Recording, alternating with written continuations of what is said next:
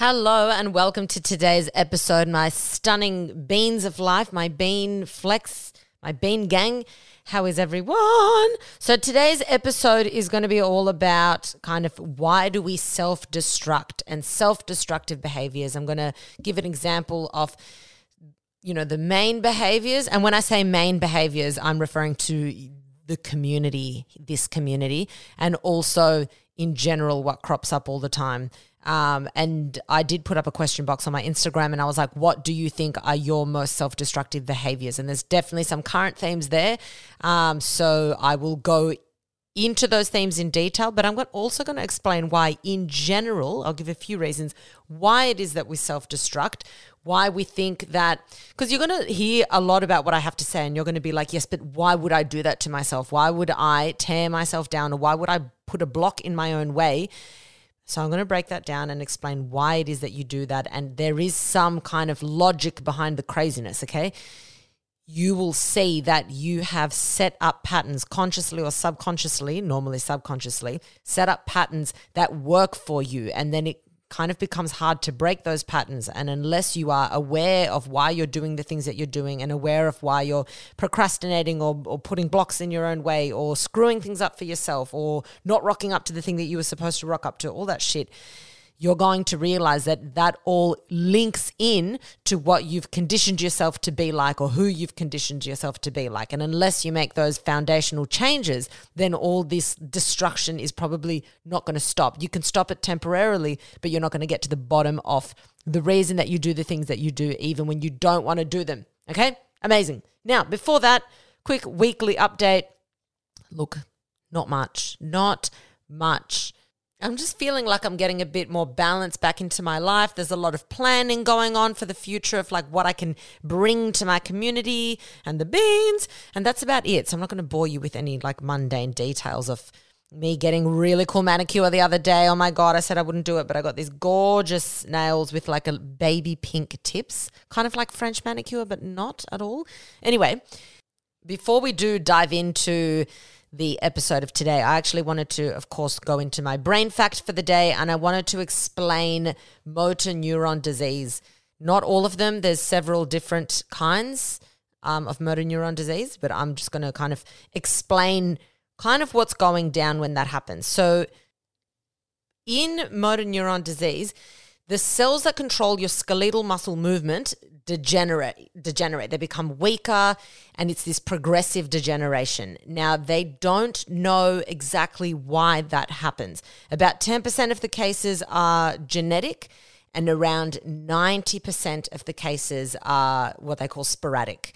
Um, so there's no it's not in the genes it's not familial it could be something in the environment. It could be damaged neurons because of a virus that attacked the brain. The virus itself doesn't cause it, but it could be a virus that has caused damage to the neurons and then has caused motor neuron disease. Obviously, motor neuron disease is not contagious. I'm pretty sure everyone knows that. Um, or it could be other factors that are unknown. Like I said, like it's not a clear on the onset of it is not well understood, and because it's also not well understood, it's hard to know how long someone actually has motor neuron disease because from diagnoses you've got the, the patient normally 90% of the patients live between two to five years which is so short and so tragic. There are some cases that live much longer than that. Some have lived 10 or more years but in 90% of cases it's not. But that's going off diagnosis. So knowing when it actually began we don't know that okay? So when you have motor neuron disease, of course, it makes it harder to perform movements, and this is through your limbs, through your body, but also speaking, breathing, swallowing, etc. Now let's talk about how motor neurons work, and then I'll break down different like different kinds of motor neuron diseases. So communication for movement within neurons works on a descending pathway. So you've got ascending pathway, which is sensory information going up to the brain, and then descending pathway, which is kind of commands going down from the brain to your limbs, to your eyes, mouth, you know, to talk, to move, all of that. Now, this descending pathway starts in the cortex, which is the outer layer of your brain. It's the primary motor cortex. That's the starting point. And from there down, that is the upper motor neuron. We've got upper motor neurons and we've got lower motor neurons. This upper motor neuron travels all the way down to the spinal cord where it meets with or synapses onto an, a lower motor neuron. And from the spinal cord, you then have the lower motor neuron that then extends out to all the muscles in your limbs and, and torso. And that is called the corticospinal tract.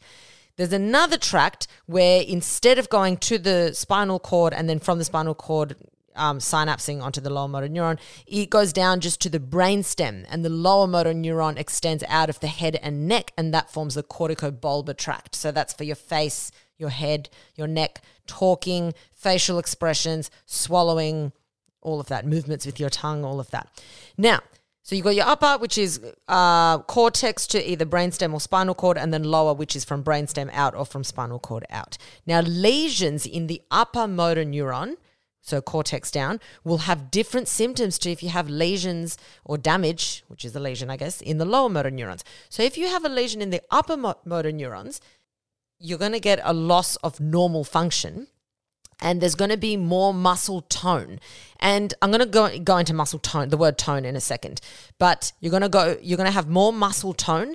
There's there's going to be stiffness of the muscle. It's going to be more contracted in a resting state, and it's also known as spastic paralysis. And then your reflexes are going to be too responsive as well. Now, let's kind of pause and go into this idea of toning or tone or toned up. The word tone has kind of taken a whole new, evolved into this whole new meaning. They've like the fitness industry has kind of adopted the word tone, toned to be toned.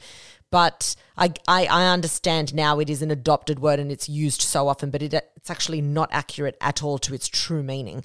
Tone in when you refer to normal muscle tone, you're referring to the right amount of tension at rest. Okay. So what, whatever your muscle is doing at rest, that is normal tone. Okay. And also how the muscle responds to outside forces like resistance or stretching. Okay. So normal tone is kind of your everyday person who has the right amount of tension where you're not like really tensed up and contracted and it's not really flaccid and floppy okay so that's when when you refer to normal tone so when compared to someone with lesions in the upper motor neurons, that tension is increased. There's excessive tone, okay? And if you're talking about something in the lower motor neurons, which I'll go into, that tension is decreased. There's not enough tone.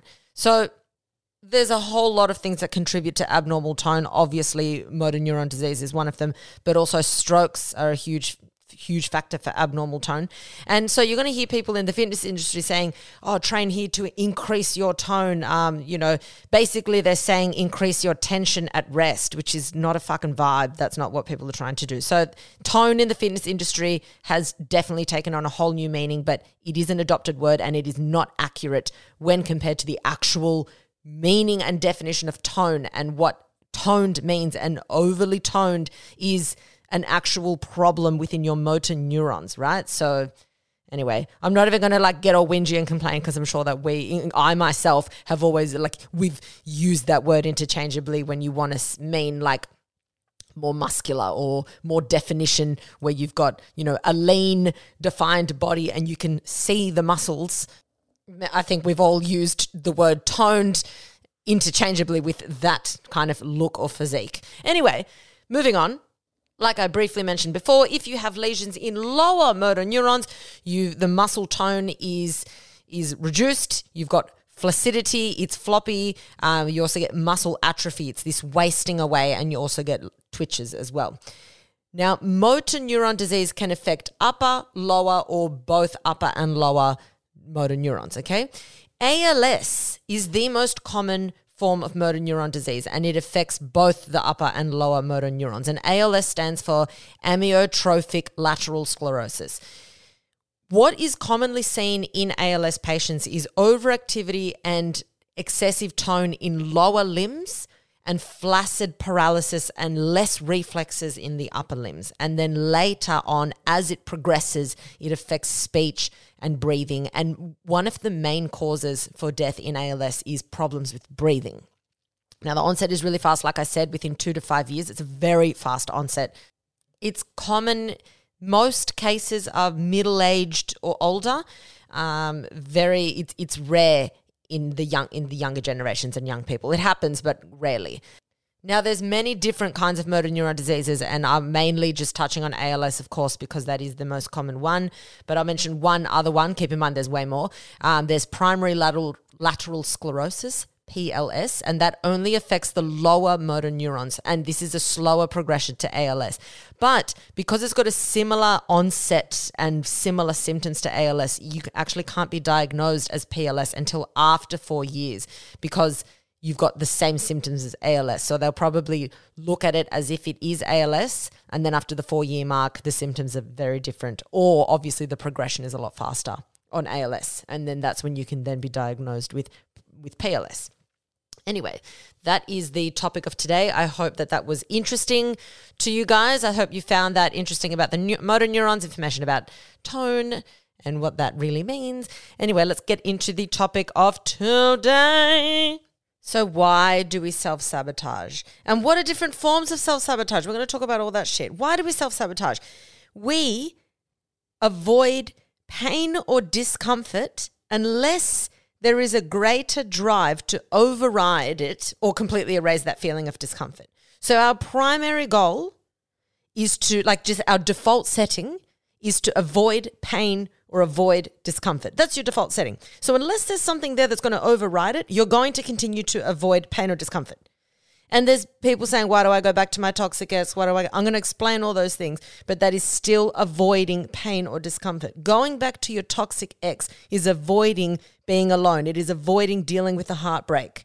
It's painful, but not as painful as the alternative in that moment.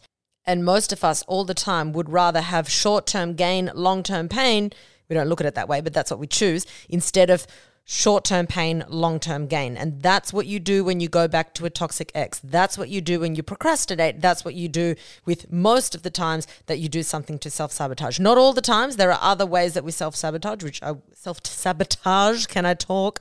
Obviously not. Um, and I'm going to go into all of that.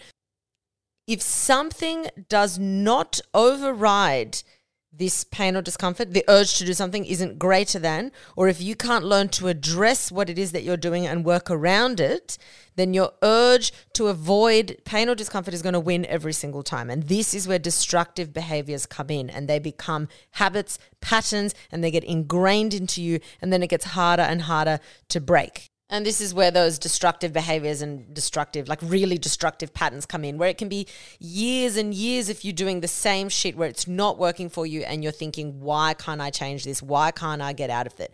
Of course, like I said, even though it is getting it makes it harder and harder for you to break it. It's never impossible for you to break it. It's never impossible for you to change a habit, change your ways, and turn things around so you can be, you know, living your best fucking life. That's it's never impossible. So let's talk about what are, what are the main forms that this kind of self sabotage manifests in. I'm also going to be reading specific quotes, obviously anonymously, of people that answered in the question box on my Instagram. There's a whole bunch of them, and there's a lot of themes. The main one is in relationships. That's a, well, the main two is procrastination and in sabotaging relationships, in the sense of um, when a relationship when you've got one and it's good, you sabotaging it thinking that it's going to end, so you end up doing things to ruin it. And also, when you meet someone that's good in your mind, you sabotage it or you pull this person apart that you think, oh, no, no, no, I've got the ick, I don't like them, whatever. That's so common. Another one is returning to toxic exes. Another one is pushing people away, not just romantically, but people in general. Um, not not trying to push yourself further in work, even though you think you might be capable of doing that. Uh, not being able to get tasks done, that also falls into procrastination. Your personality not growing how you want, always putting yourself down, use crazy need for control that overrides everything. Um, and then, of course, uh, destructive habits like you know, wanting to change how you eat and then never getting out of it, wanting to change how, how what you do in the morning and then never getting out of it. That is the ways self sabotage manifests in. And I'm sure there's other ways as well. Also, we're not going to confuse this with addiction. Okay. I've done a few podcasts talking about addiction. That's that's a bit different because we're talking about different like addictions goes on a more intense way of kind of hijacking your your rewards pathways. So you can go back and listen to that. This is this is just destructive um, things that you do within your life that is not an addiction. Okay. So what I'm now going to do is break it up into a couple of categories. There's going to be financial um, eating, and in eating, it's kind of overall health, like patterns that you can get into that are going to benefit you overall, and why it is that you sabotage it. Um, I'm going to go into, of course, relationships. That's the main one, and then other. And there's a whole bunch of things that, that'll fall into the other categories. So we'll start with relationships. This is this is the main things that that came up. In relationships, I start fights and I tell him he's too good for me or that he deserves better. Another one is I think that my partners don't love me, so I go I go over it in my head again and again that they want to get rid of me. Another one is doubting myself when I get into a relationship that I'm just not good enough or that I'm not worthy of a relationship. Always going back to my narcissistic ex, I feel like I'm never someone's first choice. I assume that people always think the worst of me in relationships and in friendships. I never take responsibility for when I do something, and then I blame others for their actions and then drive them away. I never put myself out there to meet someone new because I think that the outcome is going to be bad. I'm always checking up on my ex's social media. Uh, retroactive jealousy in general. I'll go into that in a sec. Um, finding flaws in people and getting the ick and then dismissing them altogether, even when I think that there might have been, you know, an initial bond or I really liked them at the beginning and then all of a sudden I'm picking at all these things that make me grossed out by them so I can dismiss them out of my life. And then the last one, which is so common, getting bored when I finally find a nice guy. This was very, very common, this one. And this stems from, I just want to dive into this one a little bit deeper. This stems from people's opinion of what a relationship should be. A relationship should be exciting when you create the excitement together. It is not up to your partner to turn your life into an emotional roller coaster for you to feel butterflies. That is toxic. And if you're drawn to these roller coaster relationships and butterflies and kind of treat me mean so you can keep me keen, if you're drawn to that kind of toxicity within a relationship, it's because you interpret highs and lows as passion instead of what it is, which is toxic. And then you interpret the opposite, someone who's calm and grounded, as being boring. You are bored because you have to sit with your thoughts and your reality. It's not about the partner being boring. You're bored because you're not happy with some other aspect of your reality. It's seldom the nice guy who's making you feel bored. You're bored because that person's not creating enough drama in your life for you to focus on and feel that this highs and lows is this passion, when in reality it's just toxicity. And so when you meet someone that's chilled and grounded, you interpret them as being boring.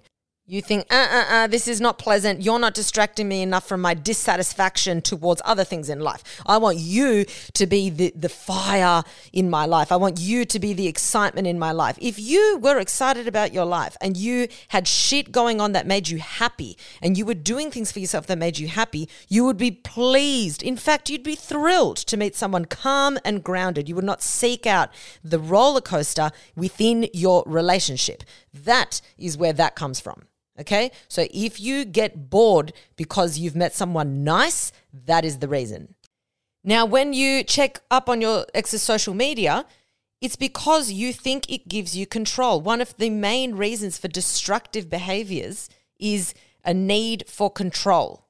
And this goes back to what I said it's the avoidance of pain or discomfort. Control makes you feel like you can avoid pain or discomfort. So when you look at someone's um, social media, it's often to find evidence to make you feel better. You want to be in control of the situation to help you feel better. You might want to see that this person maybe misses you. Maybe you're looking for evidence that they're posting a song or that they're not really going out. Or if they are going out, who are they with? What are they doing? Trying to analyze every situation so you feel more in control. Okay. You're going to see, you're going to notice a pattern that a lot of the behaviors that you do is to gain control, and control equals um, an avoidance of pain or discomfort. If you are in a position where you're telling your partner, that you, they're too good for you and that they're going to leave you. Or similarly, if you're always starting fights with your partner and trying to push them away so they can prove that they do, in fact, love you, that is well, it stems from a lot of things, but one of the things is this self-fulfilling prophecy. Okay, you you are right either way. You win either way you're in a position where if they constantly keep proving time and time again that they do in fact love you, then you can say, "Oh, well, you know, at least I'm staying in this relationship and I'm and, and at least I'm not abandoned and I am protected, despite the fact that you're feeling all these feelings and you're thinking all these thoughts. But separate to that, you also win if they leave you because deep down you think, I was right. I was right and I knew it. You didn't shock me. You didn't surprise me. I was in control. I knew you were going to leave me and you proved me right. This comes down to that internal working model that I've spoken about many times that's based around attachment theory. This idea that you're used to something as being a standard. If you have secure attachment, you're used to the idea that people are good in general. You can rely on people. It's okay to be vulnerable because if something breaks down, you'll be sad, but you'll get over it and you can move on because ultimately you are loved in general. But if you've got some sort of an insecure attachment or a disorganized attachment, you're going to see people are not reliable. I might not be loved or I might not be able to rely on people. And so then when you enter relationships, you're kind of trying to prove that belief system that you hold, this internal working model. You're trying to prove it. So you're saying, You don't actually love me. I'm trying to push you away. Have you cheated on me? I want to check your phone. I want to do this. I want to do that. I'm pushing you away. I'm pushing you away. You're too good for me. You're this, you're that. If they then leave you, you say, Oh, so you think that you're too good for me? Oh, then fuck off. Oh, so, you know, you really didn't want to work through the relationship or this idea of if you can't handle me at my worst then you can't have me at my best. Fuck off. Those statements piss me off. Those statements of if you can't handle me at my worst you can't have me at my best are so toxic and so manipulative. It's beyond comprehension.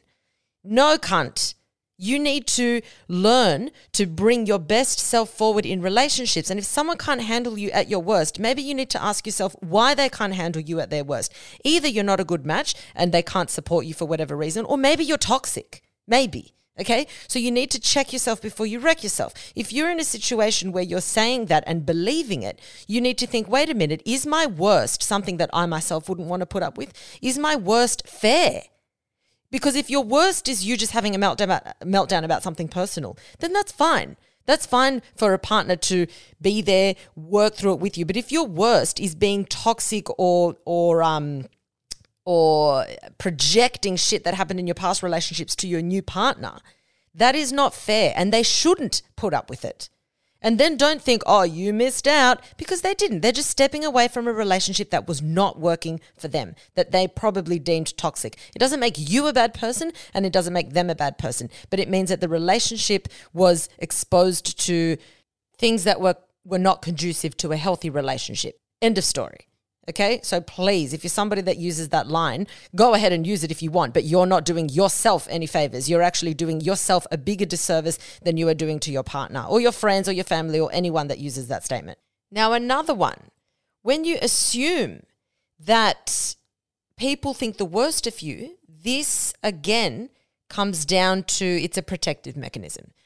If you're assuming the worst, then you're preparing yourself for the worst case scenario and then you are distancing yourself from these people. So while that's painful and definitely not productive, and you're not getting these great connections with people, you're also protecting yourself from rejection, from abandonment. You're protecting yourself from being vulnerable.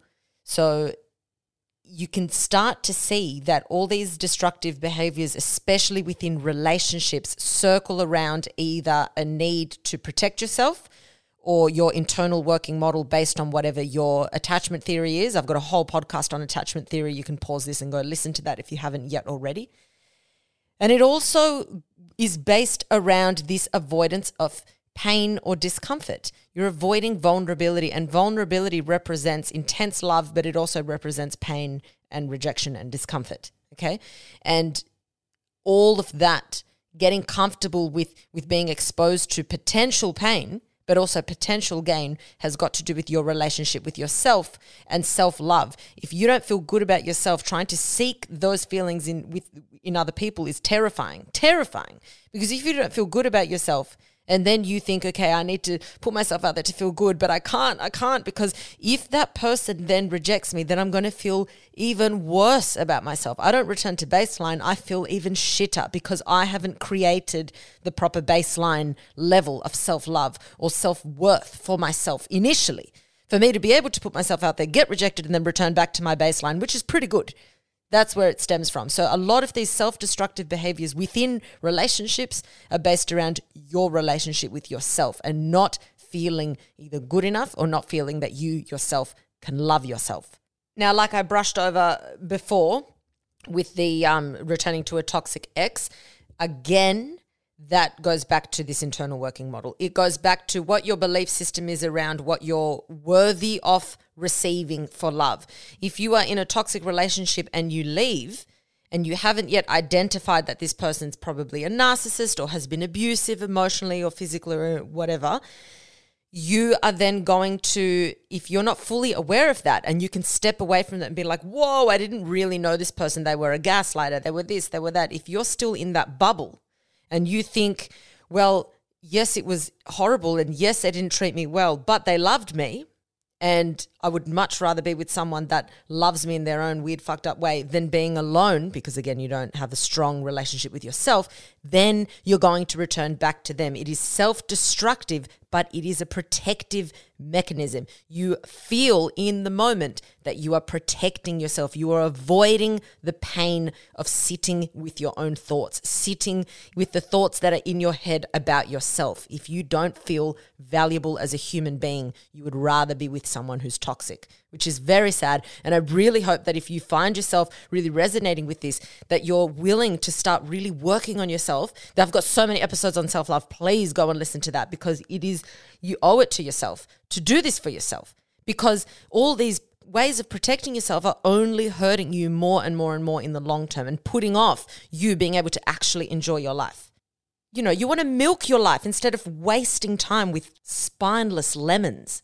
Now, the last thing in the relationship kind of category that I want to talk about very quickly is this idea of retroactive jealousy in general. Retroactive jealousy, I go in depth with this in my jealousy podcast. It's one of my first episodes that ever came out, like it's in single digits. Um, and it is this idea where you are jealous of somebody's past. So whether you, you, say you're dating somebody, you're not jealous of their current behaviors or what they're doing now or people in their life now, but you're jealous of their ex or you're jealous of a lifestyle that they used to have and and and it really affects your day to day and you need reassurance about that constantly.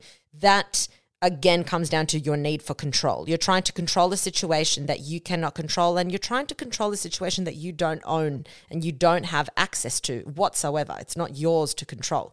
Um, but again, it's it's raising insecurities within you. That's what retroactive jealousy is. It's just it's it's a marker in your awareness that raises an insecurity about yourself. It comes down to how you feel about you. So something that someone did in their past or someone dated in their past is a trigger to you about how you feel about you. When you turn your life around, and mind you, you can turn your life around in a very short time. It is incredible what you can do in a six month or a 12 month time frame with your relationship with yourself and how you feel towards yourself and your abilities and what you can achieve in your lifetime, if you do that and you put in the work, you're never going to feel retroactively jealous. You're never going to feel not good enough in a relationship. You're going to feel that you have what it takes to be vulnerable. And if it breaks down, you have what it takes to pick yourself up and be greater than where you were prior to the relationship. That's what you will achieve if you do the work on yourself. This episode will help you, but also all my other self love ones are targeted around that. Okay, now let's go into another topic. Let's go into eating. Well, eating and health and all of that. As soon as I see results, I reward myself with food and booze. This kind of circles around what I was talking with Arabella this idea of needing to reward yourself. You kind of want to take away that concept and that language altogether. You shouldn't feel that you have to um, res- restrain and restrict, restrict, restrict, reward, restrict, restrict, restrict, reward, especially when it comes to eating, okay? Because eating is something that you're going to do regardless. You want to change your relationship towards your food, your exercise, and that all comes down to what you attach as a result from eating and from exercising. A lot of the time, it's very heavily based around image and an image that you think you should look like. And it's all superficial. It's not about trying to achieve a feeling that makes you feel good. If you can change your goals around your eating and, and your training to be based around I'm raising my standards for how I want to treat myself. I'm raising my standards for how I want to feel. I exercise to feel calm. I exercise to feel elated in the mornings. Once I finish training, I know I feel like I've got more energy.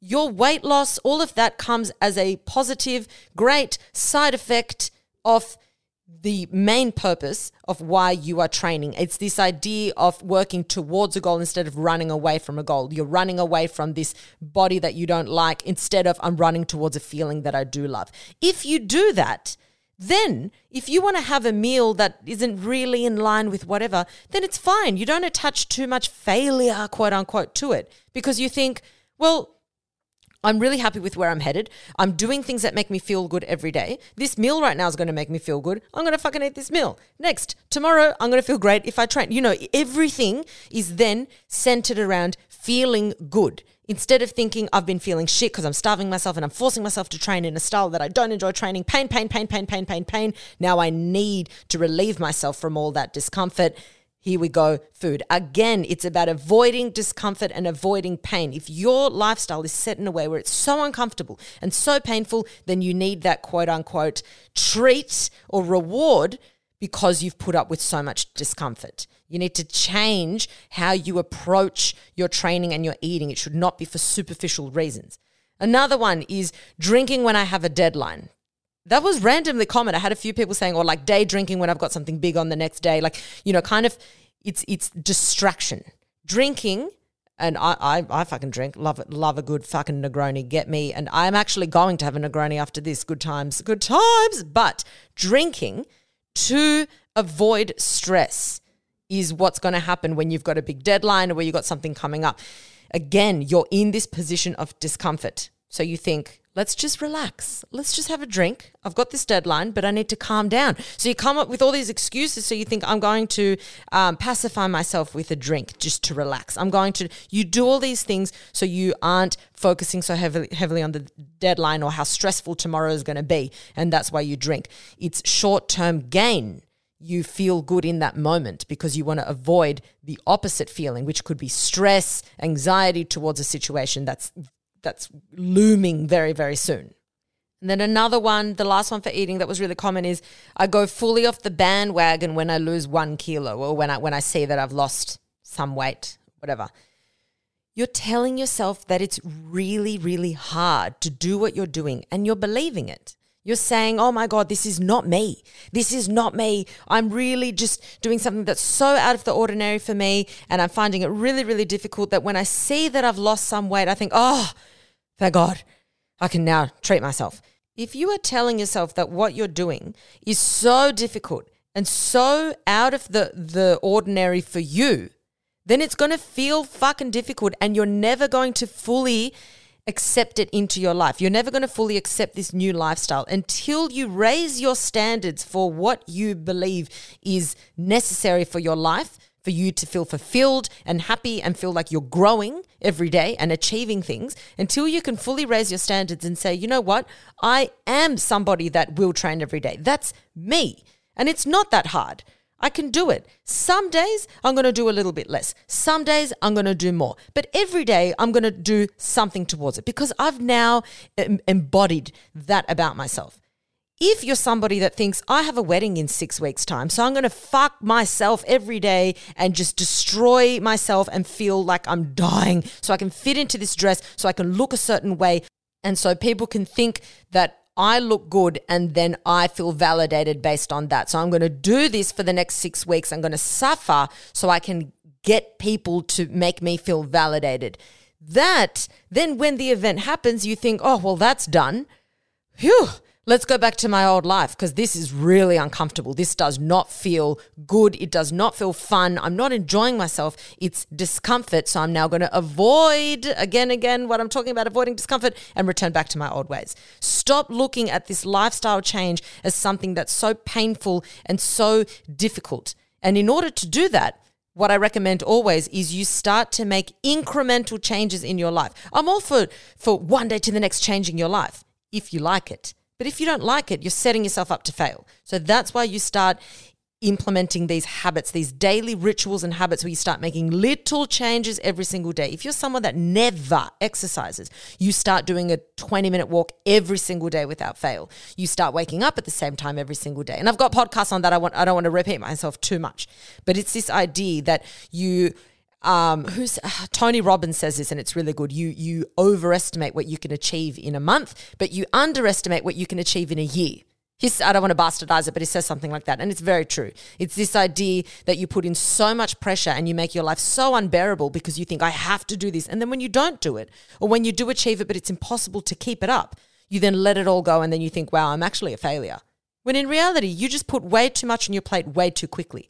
All these things that you want can be had, but you need to do it incrementally until it becomes part of you, part of your lifestyle, where you've raised your standard to get to a point where if you didn't do it, you'd feel weird. Now let's go into financial. These are the these are the main three that cropped up. Spending money that I don't have, having savings and then blowing it all. When I've reached a certain point, I blow it all.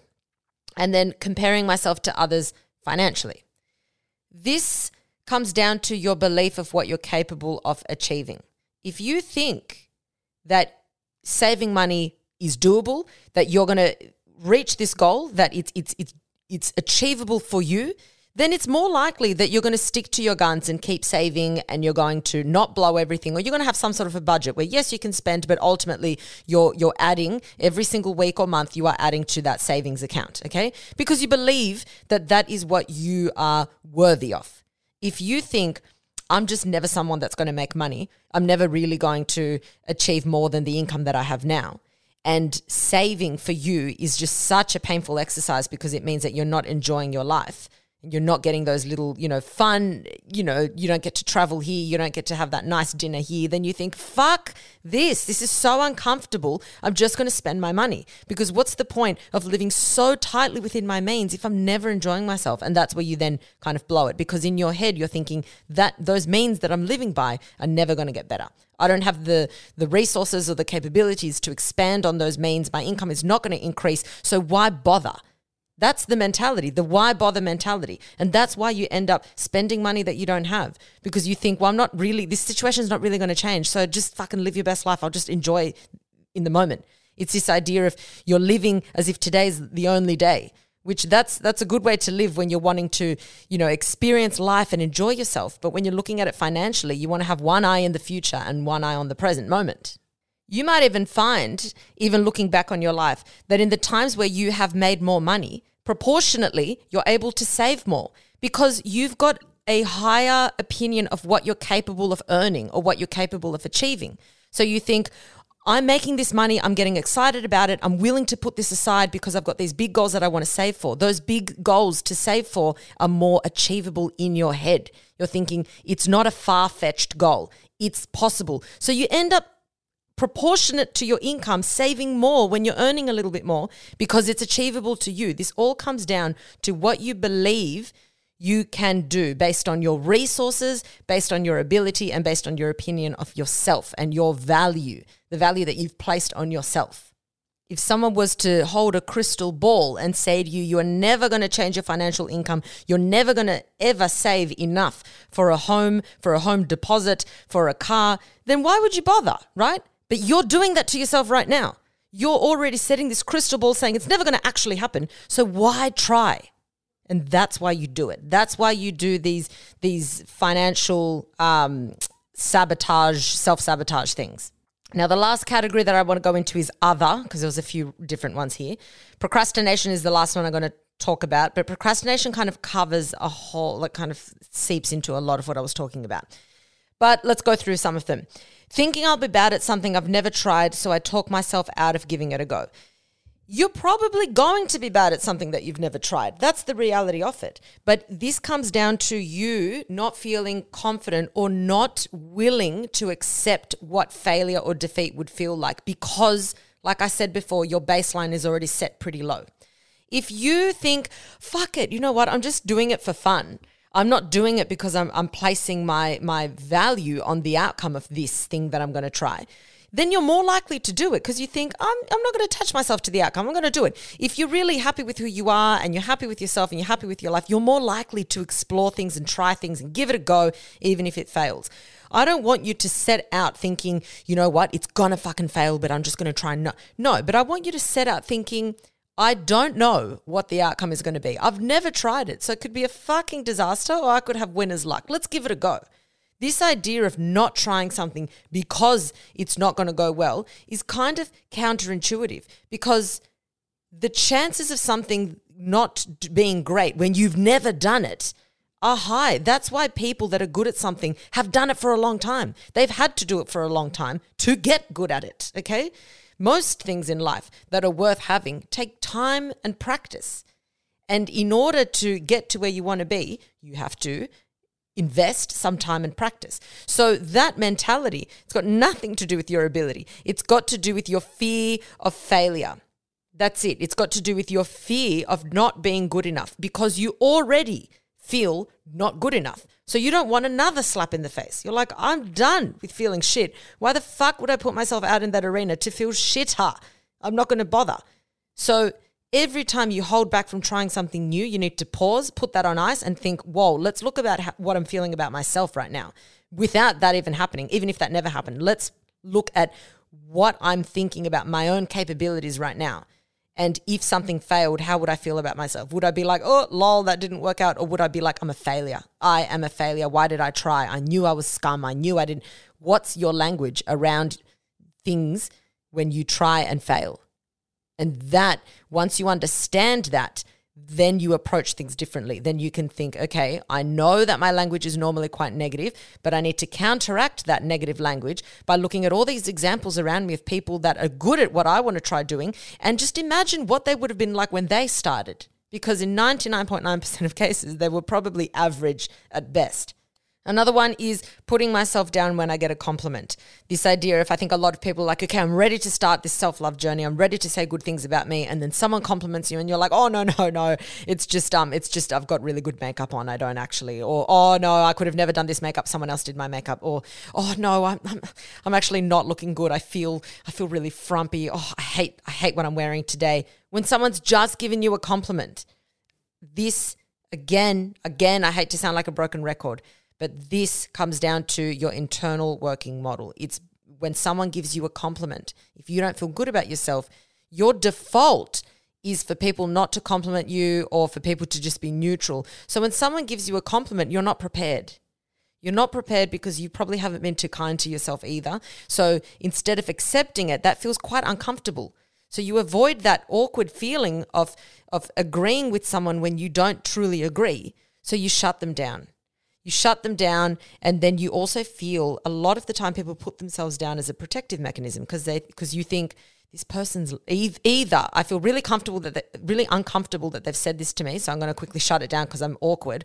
Or you feel they're just pretending to be nice but I know that they think I don't look good so I'm just going to let them know that I know that I also don't look good or I know that I'm not really good at that what that person just complimented me on and then the last one before I quickly touch on procrastination is canceling plans even though I know I'll regret it.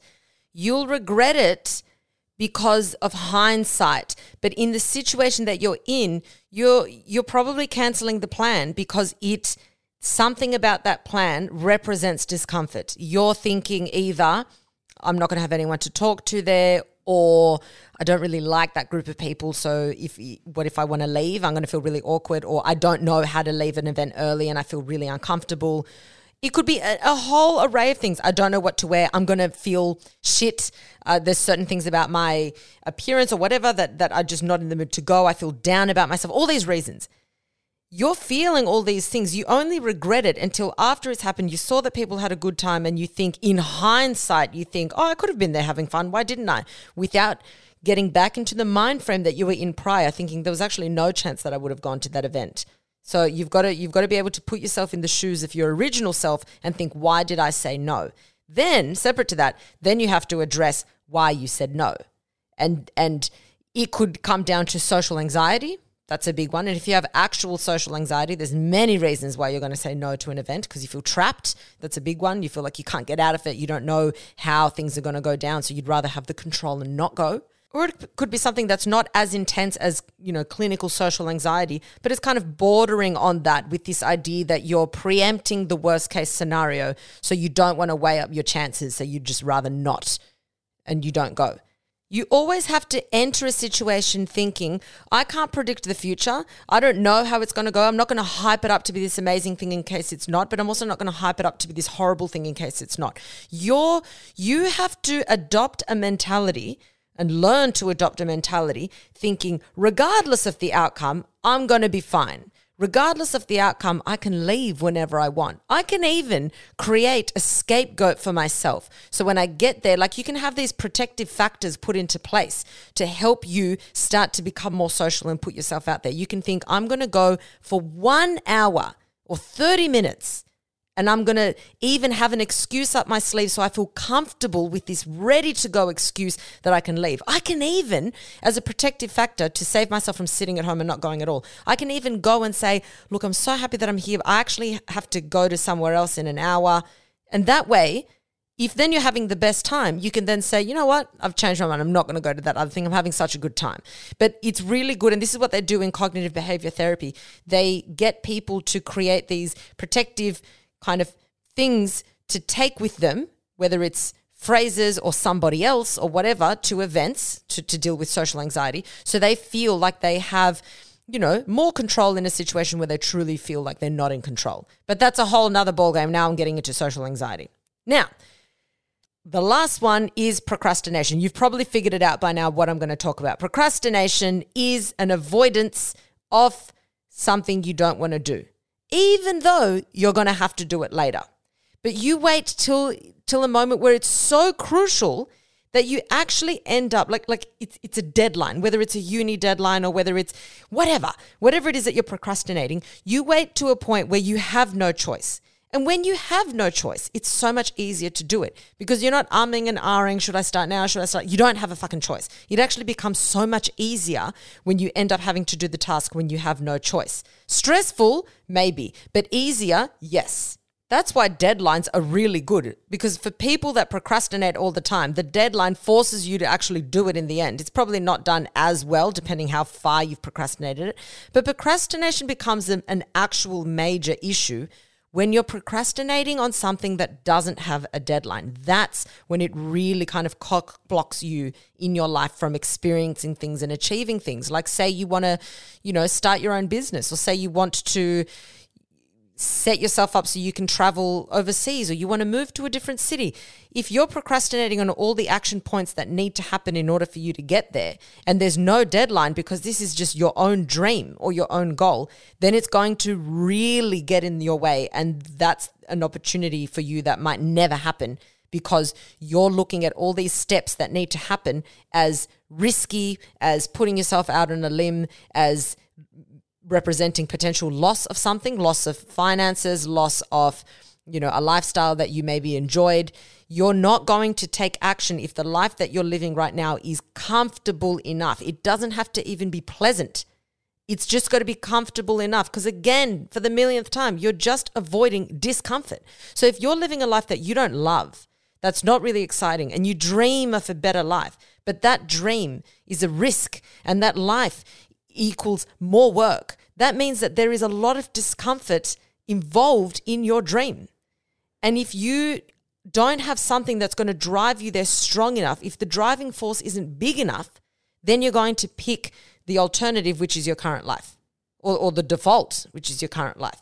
That's why, for a lot of people, something major happens in their life before they shake it up because it's this idea where they didn't really have a choice, but they got pushed into it. Like when I did that big trip overseas initially, now, you know, there's been, well, not now, but there's been times since that I've been able to just get up and go and go overseas and I've been fine. But the initial catalyst was heartbreak. I just wasn't feeling good. I was just desperate for change, desperate being the key word. And so I made, I took action. I made a change. Okay. But you don't have to wait for something major to happen in order for you to take action.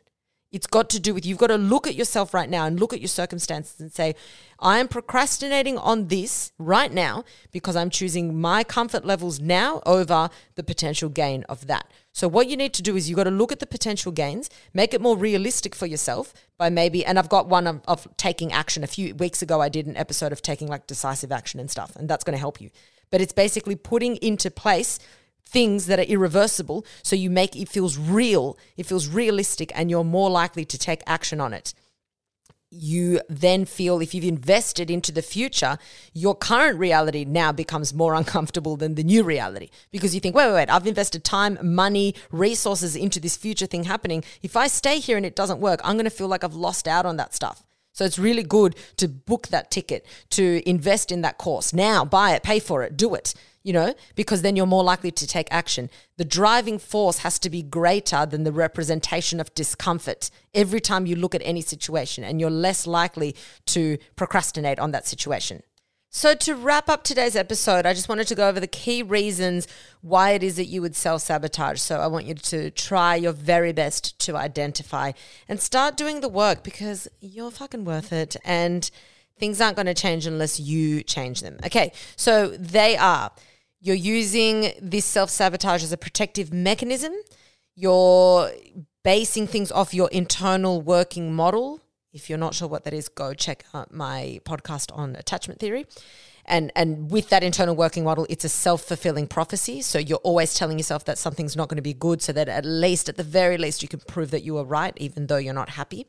Um, one is that your identity is tied to the wrong thing. So maybe you're focusing too much on, you know, being somebody that, you know, again, based around this fucking internal working model of what you perceive to be your reality. If you think that your reality is something financially or what you look like or how you feel or what you're capable of achieving, if you tie your identity too heavily to that, it's going to be really hard for you to then all of a sudden make a change. You're going to cock block yourself from these changes. Another one is needing to be saved to determine or to assert that you're loved or to feel loved. Another one is fear of vulnerability and the unknown. Again, that's, you know, avoidance of discomfort. And then the last one is an intense need for control. All of those things, like I said at the beginning, base around avoidance of fear or discomfort. So, whichever category you slot into, know what the stem of that is. Guys, I hope that that was helpful. And more importantly, I hope that that planted a seed or was like a little ping for you to be like, I've experienced that or I've thought that and why. And start to ask yourself questions. It's always good to look back into your past, never to blame, but to identify, especially to identify a pattern. If you identify a pattern, then you can think, okay, this is this right here is where I'm self-sabotaging myself. This right here is where I can start working on making a change. It's never helpful to look back into the past to dig deep and think, you wronged me, that person's fucked, my parents did this to me. The, the past is the past, it's done. It can only serve you to identify patterns and to learn from it to move forward. So hopefully this episode served you in that way. I love you guys so much. As always, a huge thank you Massive thank you for supporting the podcast, for supporting me, for sharing the podcast. Guys, your word of mouth has been the what's helped the podcast grow the way it has. The listeners in the US are growing so much. So hello. There's people in in hello to the to the listeners in Philadelphia and Portland. I'm just looking at the list of where, where the downloads are coming from. Chicago, how sick, and Germany. How random, and I love that so much. Hello to my listeners in Germany. So honestly, what a fucking vibe! It's we're going global. The beans are global. I love this so much. I love you guys all so much. I'm going to start saying hello to people from different parts of the world where I'm seeing downloads.